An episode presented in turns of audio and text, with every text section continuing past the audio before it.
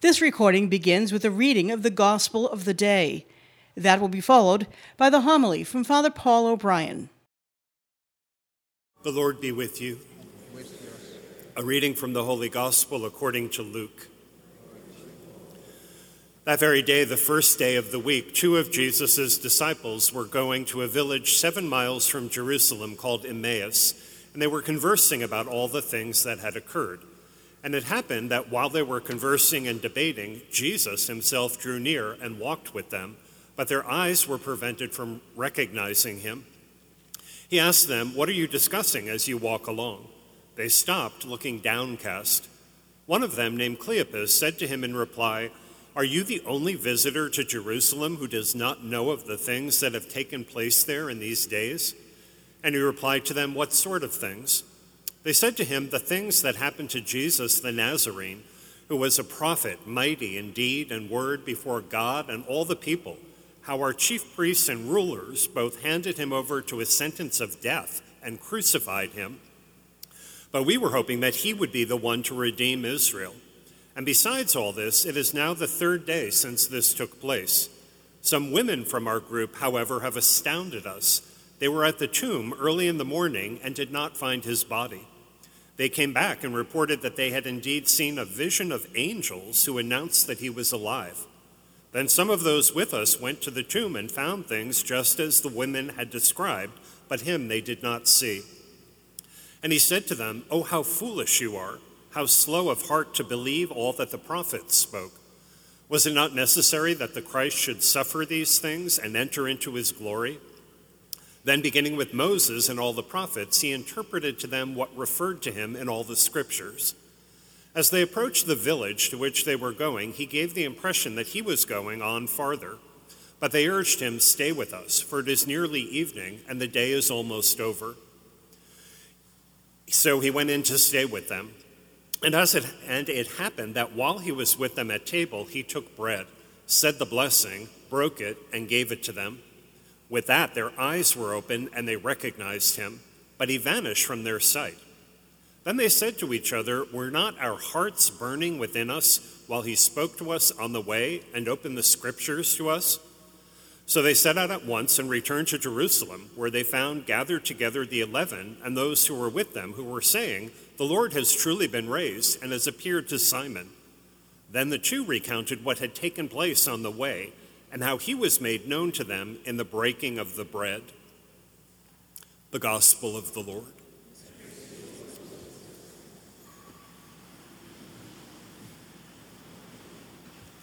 Happy Easter.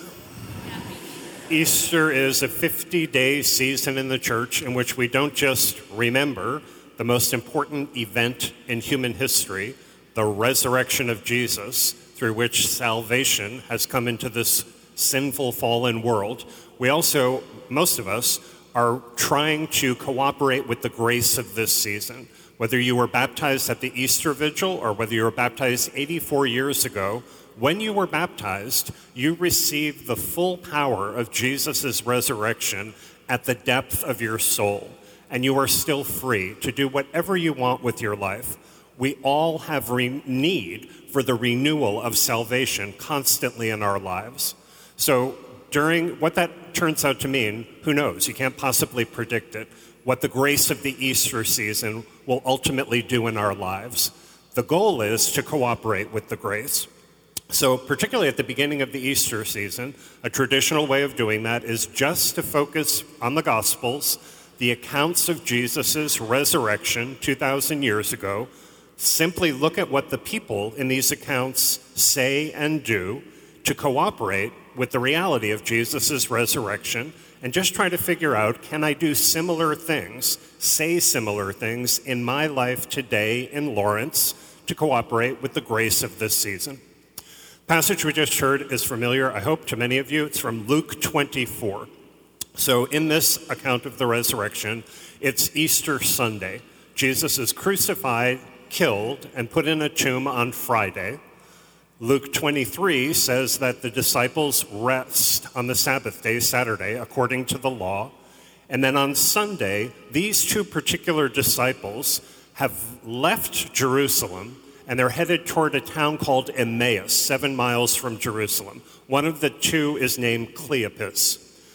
I find it interesting that this account is highly realistic. These are real human beings. They have strengths and they have weaknesses, just like all of us, so I can relate to them. Strengths include these two people are disciples of Jesus. We don't know the details, but they have changed their lives to some significant extent, and they've been following Jesus. They encounter the risen Jesus on this road to Emmaus. And like a lot of the resurrection accounts, at first, Jesus is not recognized as the risen Jesus. So they say to him, again, a strength, that they have come to believe that this Jesus is a prophet, mighty in word and deed before God and people. They had come to hope that Jesus would be the one to redeem Israel, somehow, probably to free God's people from their occupation by the Romans. So, all strengths.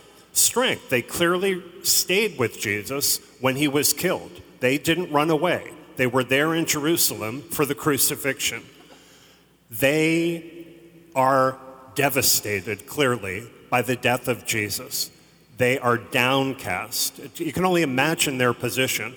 They have hope that Jesus is somehow going to save the Jewish people, and he's now been killed by his brutal enemies from within their own people and the Romans. So, all strengths. There are also weaknesses, just like in you and me. And these aren't criticisms, they're just realistic weaknesses. So they say to the risen Jesus, not recognizing him, that that morning, Easter morning, some of the women from their Jesus' disciples have gone to the tomb and they have found that the tomb is empty. Jesus is no longer in the tomb. And they've had a vision of angels who have told them that Jesus has risen from the dead. You may recall this, or go home, please, and just reread Luke 24. When those women go back to the disciples, they think that what the women say, are saying is nonsense and they don't believe the women. First time in human history, men have not believed women when they tell the truth. They do not believe them. They also say that some members of their group have gone to the tomb and have found that it's exactly the way the women describe, but Jesus is not there. So, what's the weakness? The weakness is they're leaving Jerusalem. I mean, I presume it's just because they're devastated.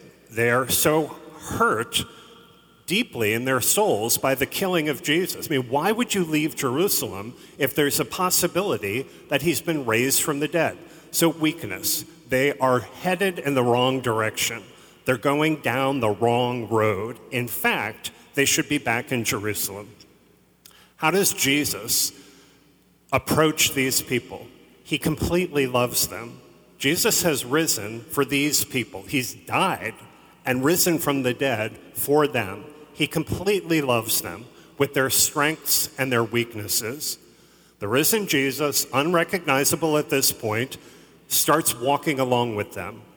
He asks them some questions. He does not say, Hey, I'm the risen Jesus, you idiots, because they're not idiots, among other things. But he asks some questions. He enters into a conversation with them. He starts teaching them about why it would make sense for God's anointed one to suffer and then to enter into his glory. What Jesus is saying starts burning in their hearts. At the depth of who they are, the truth is beginning to burn in the most positive way. Jesus remains with them. He doesn't just spend a few minutes with them. As they approach Emmaus, he looks as if he's going to continue, and they ask him to stay. He stays with them. They go inside, and then the ultimate revelation takes place. While they're at table, Jesus, does this sound familiar? Takes bread, blesses it, breaks it, gives it to them, and then they recognize this is the risen Jesus. And if you read this again when you go home, please, he disappears right at the same time. They are able to recognize him they don't need him to be physically present anymore. Their eyes are opened to the truth of who Jesus is. So, what choices did they make in that passage to cooperate with Jesus that you and I can make in our lives to hopefully have the grace of salvation grow in us. I'll give you three brilliant ideas to get you going. You should be able to come up with much more brilliant ideas this week when you spend time with this passage. Brilliant idea number, wait, what kind of idea is this? Thank you. It's a brilliant idea. Everyone's saying it. Brilliant idea. These are so simple, these choices, but they're profoundly important. These two disciples make the choice to stay together and to talk about what has happened to Jesus. So straightforward, but think about this. Particularly if you've had a terrible thing happen in your life, if someone you love has died and you're devastated, you're downcast, it's a big choice to stay with other people and to talk about God. It is much easier to go out to the garage and smoke some weed.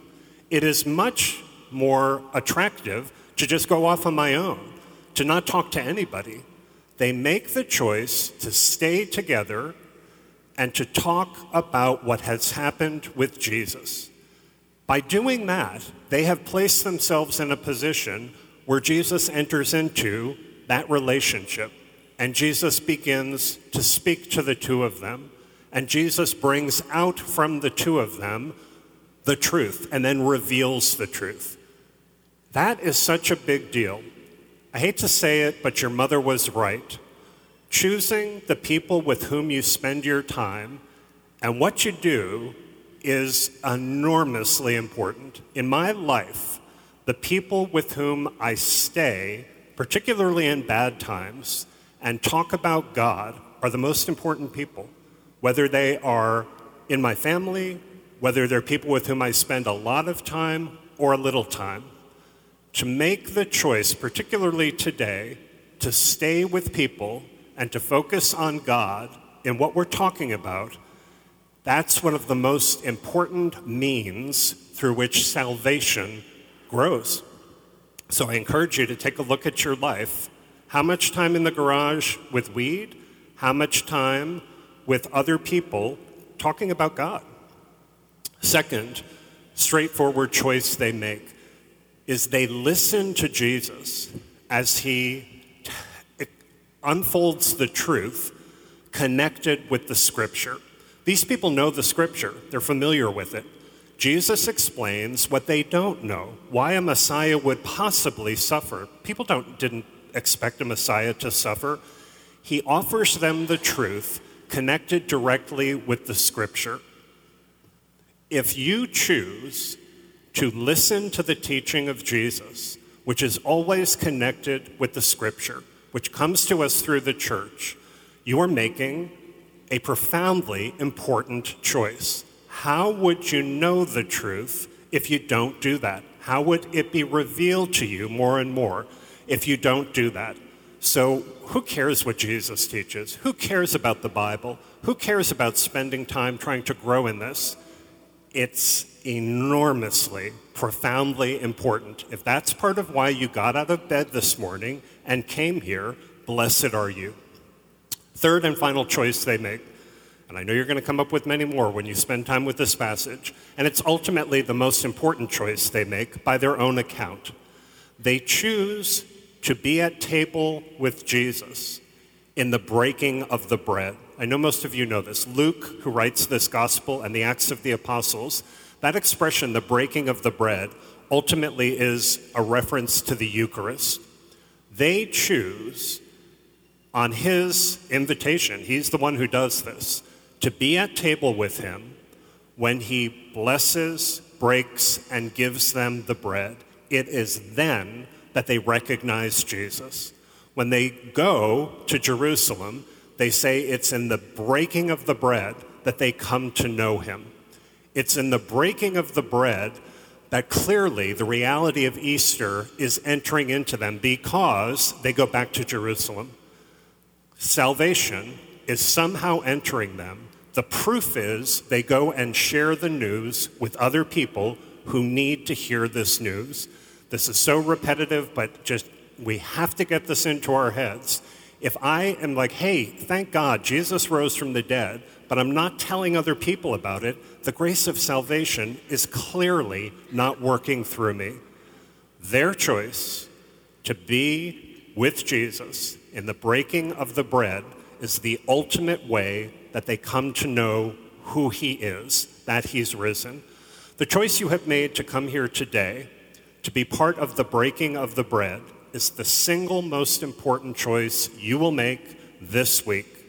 If you make this choice week after week to be actively, consciously part of the Eucharist, it's the single biggest, most important choice you will make to know Jesus and know Him more and know Him more. Who you spend your time with and how you spend your time, being very connected with the teaching of Jesus, which is connected with the scripture, and being part of the breaking of the bread, if you're making those choices, I think salvation is already very alive in you. You have been listening to Father Paul O'Brien, pastor of St. Patrick Parish in Lawrence, Massachusetts.